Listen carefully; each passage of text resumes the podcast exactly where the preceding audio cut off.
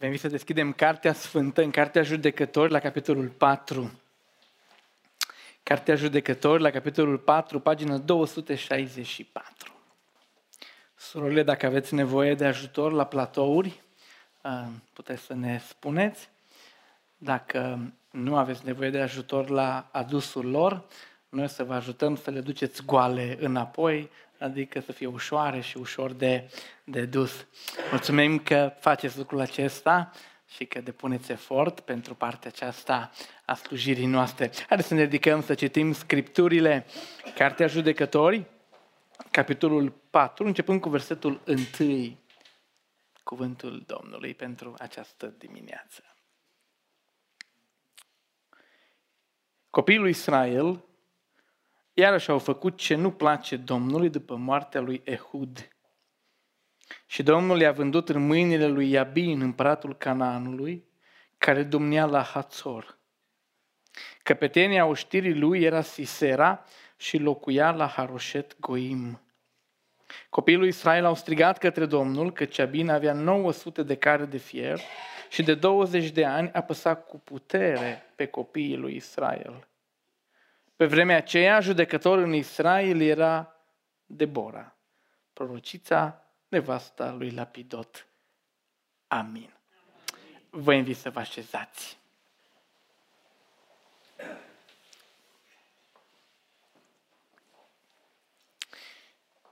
Unul dintre cele mai fascinante sentimente pe care un om îl poate trăi este să fie folosit de Dumnezeu. Probabil că este greu de egalat acest sentiment. Doar atunci când capeți mântuirea și când simți că ai trecut din moarte la viață, din întuneric la lumină, poate că lumea ta emoțională este mai înaltă, mai bogată. Dar atunci când vine vorba de ce se întâmplă cu noi după ce ne-am întors la Domnul, probabil că greu se egalează acest sentiment când Dumnezeu ne-a folosit. Și dacă vă gândiți la vreun moment în viața dumneavoastră, dacă vă gândiți la vreo împrejurare anume în care Dumnezeu v-a folosit, probabil că acele sentimente de bucurie de care zic Uh, vă inundă sufletul. Este inegalabil atunci când Dumnezeu te folosește. Într-una din uh, zile am primit un e-mail de la un frate și mi-a spus vara aceasta, în timp ce eram la focul de tabără în, cu tinerii din biserica noastră, am avut așa un timp de mărturisiri, un timp de uh, meditație și cineva s-a ridicat și a zis, eu m-am predat Domnului anul acesta la evangelizare, la o predică a fratelui Alex. Și el mi-a scris, ți-am spus lucrul acesta ca să te încurajez. Bucuria pe care am simțit-o citind aceste rânduri este greu de descris bucuria că ai fost util, bucuria că ai fost folosit de, de Dumnezeu. Când s-a terminat Evanghelia de la Salonta, duminica aceasta, prin fața noastră a trecut o familie, o mămică cu două, cu două fete, și una dintre ele i-a spus pastorului să-mi spună mie că în săptămâna care a trecut, ea a hotărât să-și predea viața în mâna lui, lui Dumnezeu este greu de exprimat ce simți când te folosește Dumnezeu. Dar asta nu este o experiență rezervată doar predicatorilor. Noi toți am avut momente în care am simțit bucuria faptului că Dumnezeu ne-a, ne-a folosit. Nu? Uneori corul a slujit într-un fel aparte și a simțit bucuria aceea că Dumnezeu v-a folosit. Uneori doar te-ai pus mașina la dispoziție și ai fost șofer pentru o lucrare și când s-a văzut ceva frumos în urmă, ai simțit onoarea faptului că Dumnezeu te-a folosit. Unul a venit cineva la tine cu căsnicia în pioneze și te-a întrebat și tu ai spus ce ai știut mai bine și după vreme ei se întorc și te vizitează cu un buchet de flori și îți spun asta, suntem împreună, pentru că ne-ai ajutat în clipa aceea. Bucuria că te-a folosit Dumnezeu este inegalabilă. Și sunt convins că noi toți avem experiențele noastre în care Dumnezeu ne-a folosit. Întrebarea însă este, dacă e așa de bine să ne folosească Dumnezeu, care e acel lucru de care avem noi nevoie, ceva ce trebuie să existe în noi, ca Dumnezeu să ne folosească. Adică din miliardele de oameni care sunt pe fața pământului, pe cine folosește Dumnezeu? Pe cine folosește Dumnezeu a fost întrebarea care a fost pe buzele multora în textul nostru. Dacă vă uitați în textul acesta împreună cu mine și știți că îmi place să avem Biblia deschisă, să ne uităm, să revenim mereu la Scripturi, ne se spune că după ce a murit uh, Ehud, copiii lui Israel iarăși au făcut ce nu place Domnului, adică l-au părăsit pe Domnul, cam asta înseamnă, au lăsat deoparte legământul pe care l-au făcut cu Domnul și au început să trăiască de capul lor, închinându-se la idole, amestecând religiile, făcând toate lucrurile pe care le face un om care nu mai ține cont de, de Dumnezeu. S-au dus în toată mizeria vieții în care se duce cineva atunci când îl ignoră, când uh, îl refuză pe Dumnezeu. Și știți ce este interesant? Nu ne place să recunoaștem lucrul acesta, dar este adevărat și este în text. Când noi facem ce vrem, și Dumnezeu face ce vrea. Uitați-vă în text, la versetul 2. Consecința, imediat. Dacă ei uh, l-au uitat pe Dumnezeu și l-au pus deoparte, Dumnezeu i-a dus la piață. Și ce spune textul că a făcut cu ei? I-a vândut. Cuvântul de acolo este chiar un cuvânt din lumea economică. Dumnezeu i-a vândut pe nimic, i-a dat fără să ceară nimic în schimb, dar i-a vândut în mâinile lui Iabin, împăratul Canaanului. Și dintr-o dată viața acestui popor al lui Dumnezeu se schimbă. Ca și orice alt popor care este sub ocupație, Israelul, poporul lui Dumnezeu, trăiește acum coșmarul de a fi sub ocupație păgână cananită. Dumnezeu a zis, nu mă vreți? Vă plac Dumnezeii străini? Stați că vi dau. Dar vi dau din belșug. Nici nu vă mai chinuiți să călătoriți voi prin alte părți să-i aduceți. Vi aduc eu acasă, aici, din belșug. Și vă, mă asigur că vă dau în mâinile unui împărat care vă va face să simțiți ce înseamnă să trăiți în alt fel de lume. Așa că pentru o vreme îndelungată, 20 de ani, spune în versetul 3, mâna lui Iabin a apăsat asupra copiilor lui Israel. Este coșmar. Dacă ați avut bunici sau străbunici sau oameni în vârstă din sat care v-au povestit cum a fost sub ocupația fascistă, cum a fost sub ocupația hortistă, cum a fost sub ocupația rusă. Dacă ați avut oameni care v-au povestit, știți ce înseamnă, sau măcar am auzit ce înseamnă viața sub ocupație. Ce făcea acest Iabin? Era că nu făcea nimic decât să se bucure de toate rodurile muncii evreilor. Evreii munceau câmpul, când era vremea de uh, recoltă, își trimitea armata și toată recolta se ducea la, la el. Evreii își creșteau animalele și când împăratul vroia să dea uh, o petrecere, când armata lui avea nevoie de hrană, O trimitea, luau animalele din grajdurile evreilor. Evreii simțeau ocupația, mâna apăsa tare. Poporul își creștea domnișoarele, fetele, veneau armata străină, le lua, se distra, le foloseau în ce fel vroiau ei, ca să simtă că așa e viața sub ocupație.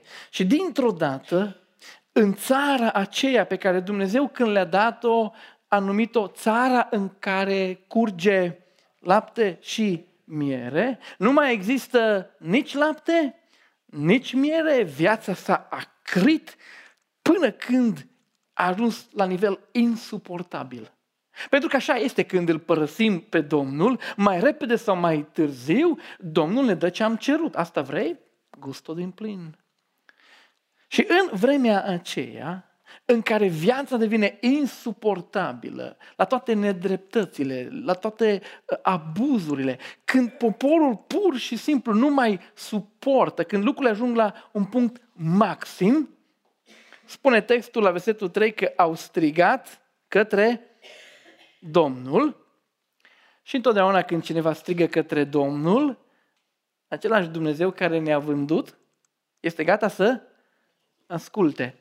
N-au fost tare pocăiți poporul acesta, n-a fost tare pocăit poporul acesta, a strigat mai tare de ce? Ne spune textul.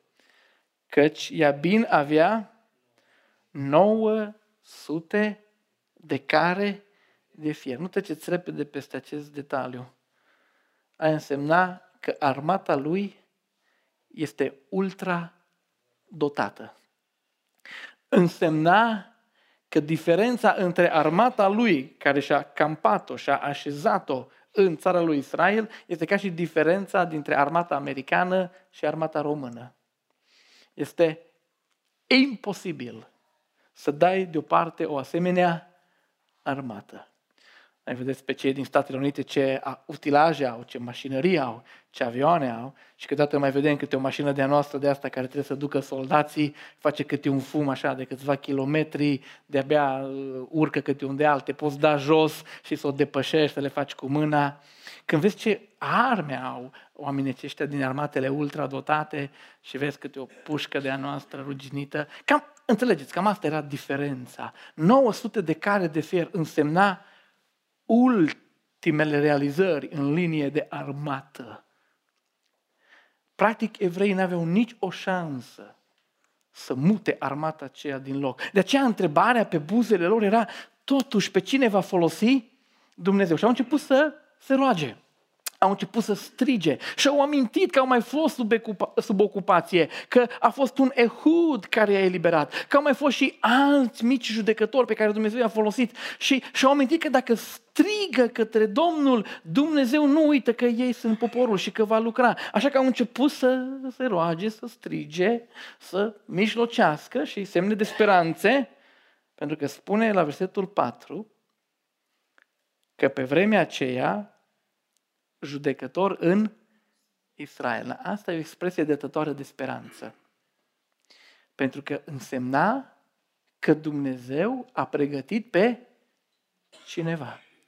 Judecătorii nu erau votați democratic, judecătorii nu se autopropuneau ei și ziceau, v-aș putea conduce.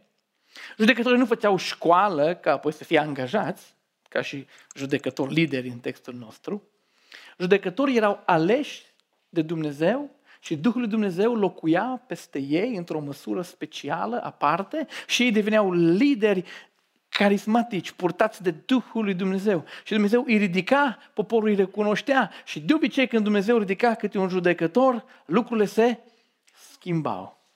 Și în textul nostru, poporul începe să se roage și deja se uitau pe cine va folosi Dumnezeu, aveau deja experiența aceasta și la iveală, încet, încet, iese și textul spune că pe vremea aceea judecător în Israel era și toată lumea e plin de speranță, când textul spune Debora, toată lumea se desumflă, se înmoaie. Adică, ce poate să facă o femeie cu un bărbat?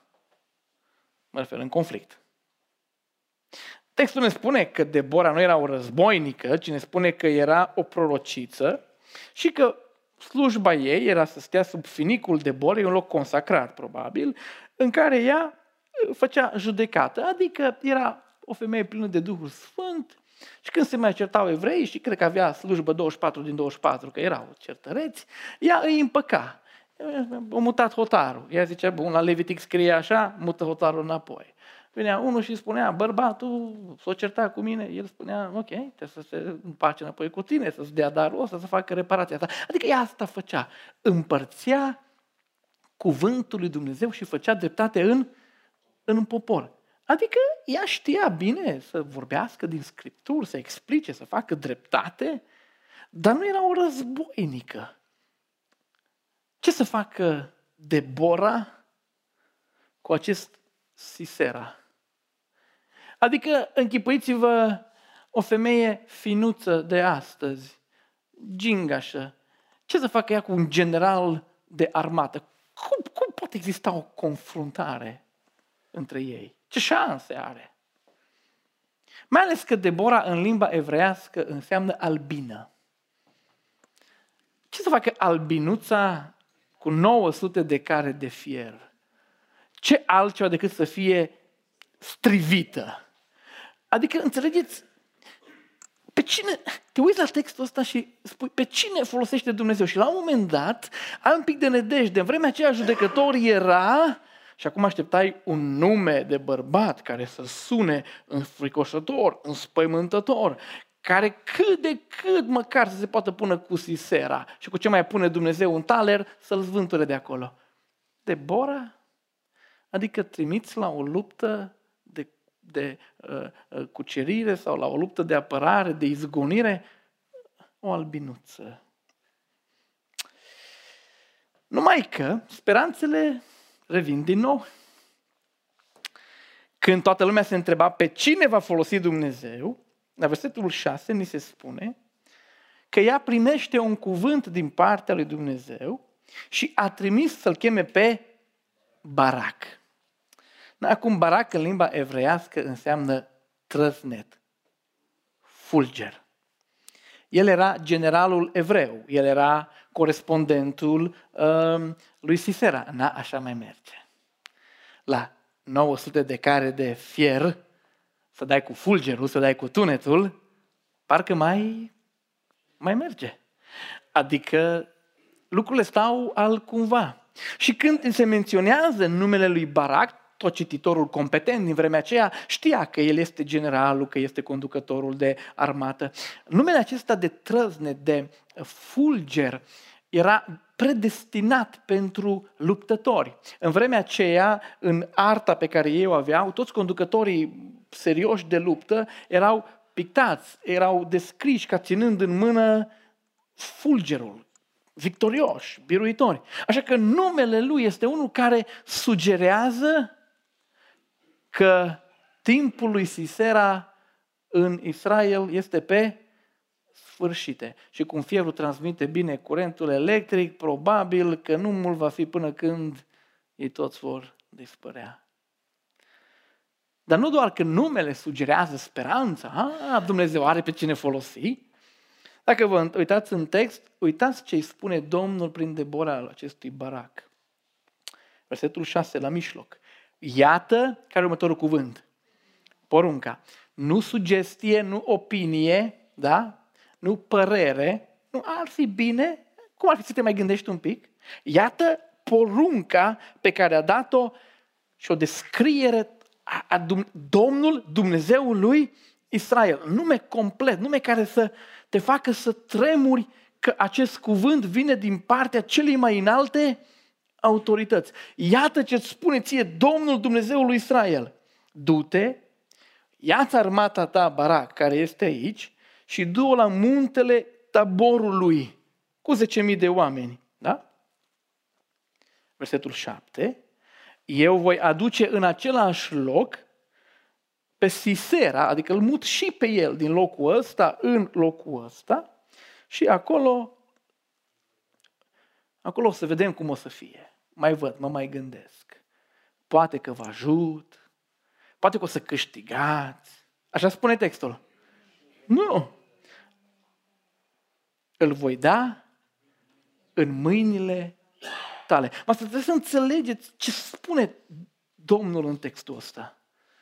Dumnezeu îi spune, da, armata noastră trebuie să se mute la muntele Tabor, dar n-ai ce să faci acolo dacă nu sunt și ceilalți. Eu am să-i mut de unde sunt ei. Am să-i mut aici.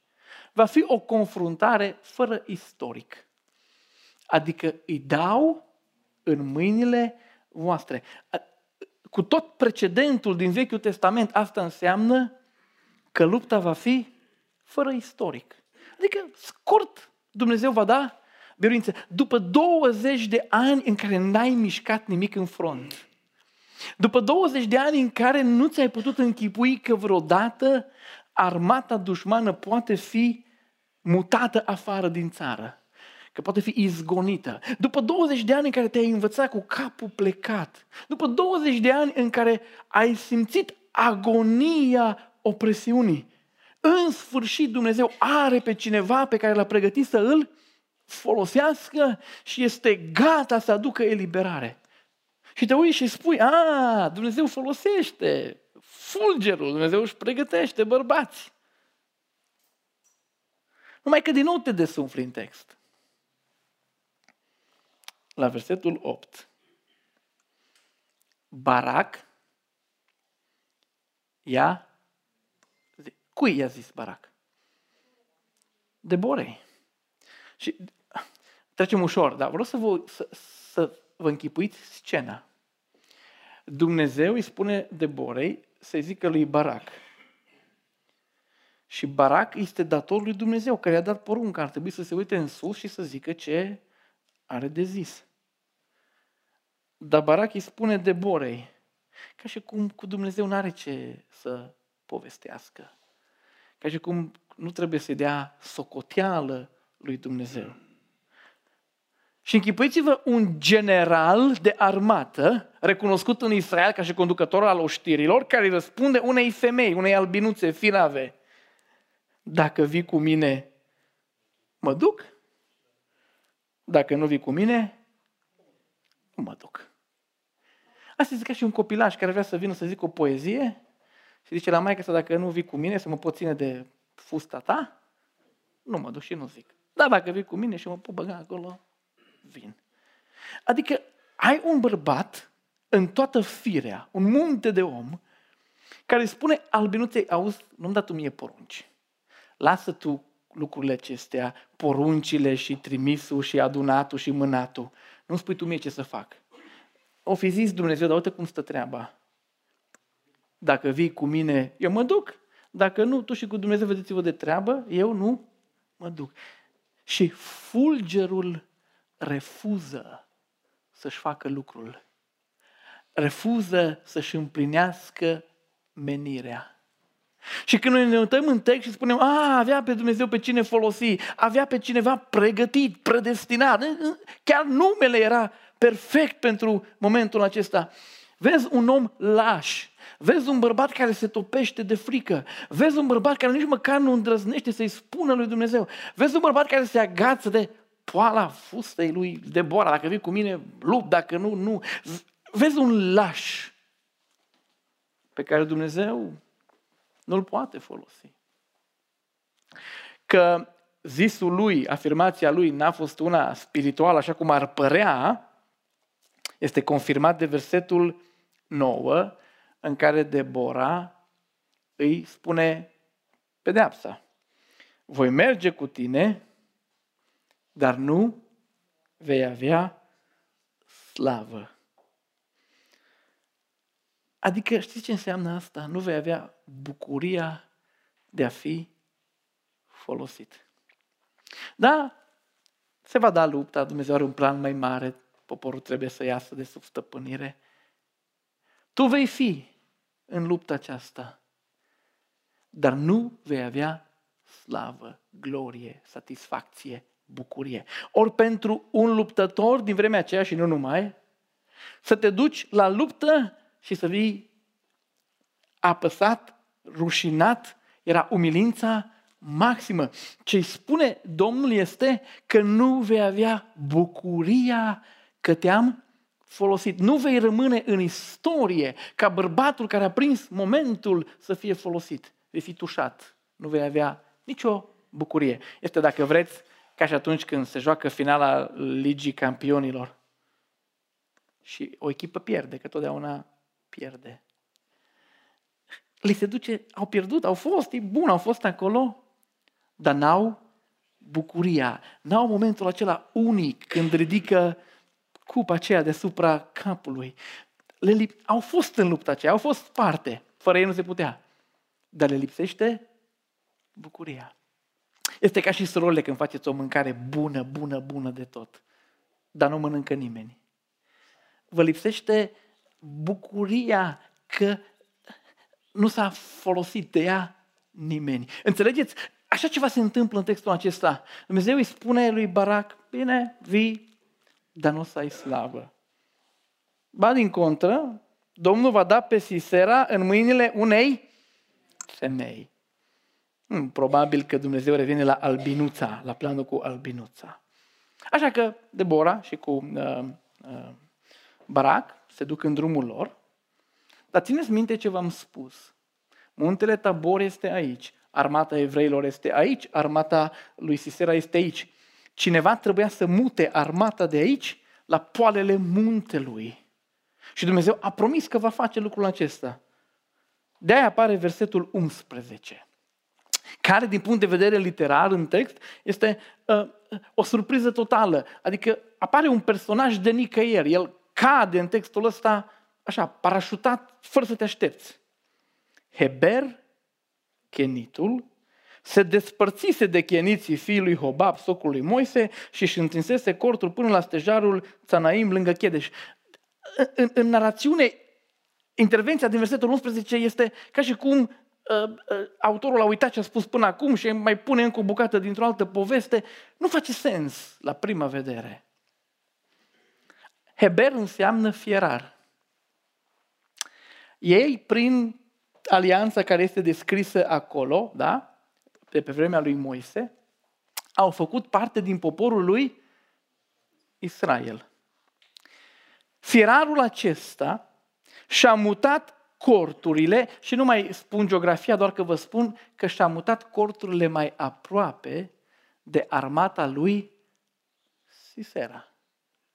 Și nu este greu să ne închipuim de ce un fierar s-ar muta mai aproape de armata lui Sisera, care avea 900 de care de, de fier, adică mai rugineau, trebuiau uh, unse, se mai strâmbau, mai trebuiau îndreptate, mai trebuiau ascuțite. Omul acesta a plecat din mijlocul copiilor lui Dumnezeu și s-a făcut trădător s-a mutat pentru contractul de menținere a armatei de fier a lui Sisera, s-a mutat lângă el. El este cel care în versetul 12, el și ai lui, spune că au dat de știre lui Sisera că Barac se îndreaptă spre muntele taborului. El trădează, el spune, vezi că ai mei acum, ăștia foști ai mei pe care i-am părăsit, pe care i-am uh, trădat, fac ceva mișcări de trupe, ceva nu este în regulă. Toată armata lui, 10.000, se duc către tabor. În clipa aceea și armata lui uh, Sisera se pune în mișcare. Și dintr-o dată se ajunge la muntele tabor, așa cum Dumnezeu a spus că va, că va face. Acest trădător pune lucrurile în mișcare. Când au ajuns acolo, spune la versetul 13 că Sisera și-a strâns uh, uh, armata, a plecat la părâul Chisonului și cu cele 900 de care de fier și tot poporul care era cu el. Atunci Debora a zis lui Barac, hai, dă-i drumul. Și, și acel scoală de asta înseamnă, hai odată, dă-i drumul. Asta înseamnă că și atunci el tot încă era tot la relantiu, tot trebuia încă împins de la spate. Este ziua în care Domnul dă pe Sisera în mâinile tale. Și Lupta nu are niciun istoric, dacă citim, versetul 15, Domnul a pus pe fugă dinaintea lui pe Barac și gata. Lupta fără istoric, totul se termină. Atâta doar că ni se spune la versetul 15 că noi pe Sisera trebuie să-l urmărim, că Sisera s-a dat jos din carul lui și a fugit pe jos. A fost atât de severă înfrângerea atâta de, de, de multă dezordine în toată armata lui, încât singura șansă pe care acest Sisera, vestit în ale luptei, a mai avut-o să-și salveze pielea, a fost să se dea jos, să nu fie uh, luat în malaxorul luptei și să fugă. Rușinos, da, sănătos. Și unde să fugi? Versetul 17. Sisera a fugit pe jos în cortul Iaielei, un nou personaj în text, nevasta lui Heber Kenitul, fierarul, și acum ni se spune clar, căci între Iabin, împăratul Hațorului, și casa lui Heber Kenitul era, și cuvântul pace este cuvântul pentru legământ, pentru legământ de pace. Adică au făcut un tratat, au făcut un contract. Au zis, noi nu suntem în luptă. Eu, de, cu evrei, da, decât să, decât să fim în luptă, eu i părăsit pe ei, fac legământ cu tine. Au făcut o alianță mărșavă. Acest, Keber, acest Heber Chenitul a făcut o alianță ticăloasă și a părăsit poporul în care a fost adoptat, în care a fost primit și a făcut alianță cu dușmanul ca să-și salveze pielea și să-i meargă bine. Așa că nu este de mirare că Sisera se orientează repede și spune locul cel mai sigur acum pentru mine este casa acelui căruia i-am dat pâine 20 de, de ani. Locul cel mai bun este casa aceea în care am semnat contractul. Dacă ajung acolo, sunt în, în siguranță. Omul fuge, aleargă și se spune la versetul 18 că ia el, care, așa doar o paranteză în evreiește, înseamnă capra de munte, iar el a ieșit înaintea lui Sisera și i-a zis, semn că se cunoșteau, semn că el a mai fost pe acolo, da? Intră, Domnul meu, intră la mine și nu te, nu te teme. În cultura orientală, ea el este ușor nepoliticoasă. Știți că nici măcar în, în anumite țări nu te poți uita la fața unei femei, este acoperită. Dar o femeie să te invite în locuința ei și tu să te duci fără ca acolo să fie prezența bărbatului ei, însemna lipsă de politețe cruntă, însemna că încalci toate normele culturale. Dar Sisera nu mai are timp acum de politețe, el este urmărit, este frânt, vrea să-și salveze viața, așa că vede în invitația ei doar un gest normal femeia știe că dacă el fuge, lucrurile sunt grave, uh, el interpretează lucrurile, este normal, la cât bine le-am făcut, la câtă pâine le-am dat, la câtă siguranță și protecție le-am oferit, este normal să facă gestul acesta. Așa că el intră în cortul ei. Închipuiți-vă lașitatea și scena când spune că l-a acoperit sub o învelitoare. Este umilință maximă pentru el. El prinde un pic de vlagă și spune, dă-mi, te rog, este politicos, puțină apă. Normal, după atâta drum în deșert, în căldură, că își sete. Ea, potrivit așa cu numele ei, spune textul că a deschis burduful cu, cu lapte. Și laptele este întotdeauna sațios, te energizează și Omul acesta, în loc să primească doar apă, primește și niște vitamine și omul se simte în siguranță. Dar noi știm că el trebuie să ajungă și să moară, pentru că Dumnezeu a spus lucrul acesta și continuăm să ne întrebăm pe cine folosește Dumnezeu. Debora dispare, Barac nu este. Acum femeia aceasta îl tratează foarte bine, el prinde din nou puteri și te uiți în text și spui, probabil că va scăpa. El i-a mai zis, acum s-a îndrăvănit un pic, și dispare, te rog, și politețea și zice, din nou și amintește că e rege, trebuie să comande, stai la ușa cortului și dacă vine cineva și te întreabă, este cineva aici, să răspunzi, nu. Femeia se supune poruncii. Dacă este cineva aici, să nu mai fie. Și versetul 21 capra de munte, a luat un țăruș, unul pe care l-a folosit de multe ori, să întindă cortul. Unul pe care știa să-l folosească cu o îndemânare unică. Ia acest țăruș și trebuie să vă închipuiți scena. Ești în cortul acela cu muntele de om, cu regele care te-a, cu, cu generalul care te-a cotropit 20 de ani. Este acolo, la picioarele tale. Și femeia aceasta ia un țăruș și se apropie de el. Spune textul că a pus mâna pe ciocan, s-a apropiat. Știți cum dorm generalii de armată, nu? Iepurește. Niciodată nu știi dacă doarme cu adevărat, dacă te urmărește, dacă nu te vede cu sfertul de ochi deschis.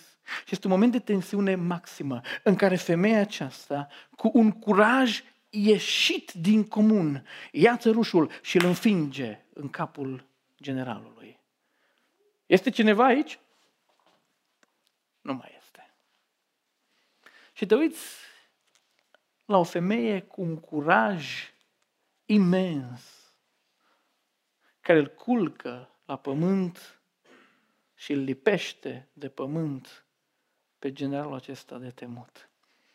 A, și zice acum, știu pe cine folosește Dumnezeu. Dumnezeu are întotdeauna pe cineva pus deoparte. O femeie plină de curaj. Că vă spun, să faci ce a făcut femeia aceasta este un act de curaj. Dar întrebarea este mai profundă. De unde curajul ăsta? Adică ea el este nevasta unuia care a dus-o bine în alianță cu Sisera. De unde curajul? De unde inima acestei femei? De ce gestul acesta? De ce? Vino și stai aici, ține puțin lapte, odihnește-te, stau eu la ușă dacă vine cineva, n-are voie să intre în cortul unei femei, stai liniștită, stai liniștit că îl voi direcționa în altă parte, ești în siguranță, ca apoi să-i înfingă țărușul întâmplă acestui păgân până la urmă. De unde lucrul acesta? Și răspunsul este în faptul Că în timp ce bărbatul ei a fost un trădător al poporului lui Dumnezeu și al legământului cu Dumnezeu, implicit, femeia aceasta, în inima ei, în timp ce s-a supus în exterior față de bărbat care a mutat cortul, în inima ei, ea a rămas lipită de Dumnezeu și de poporul lui Dumnezeu. Ea n-a văzut niciodată în Sisera aliat. Ea n-a văzut niciodată în armata dușmană protecție.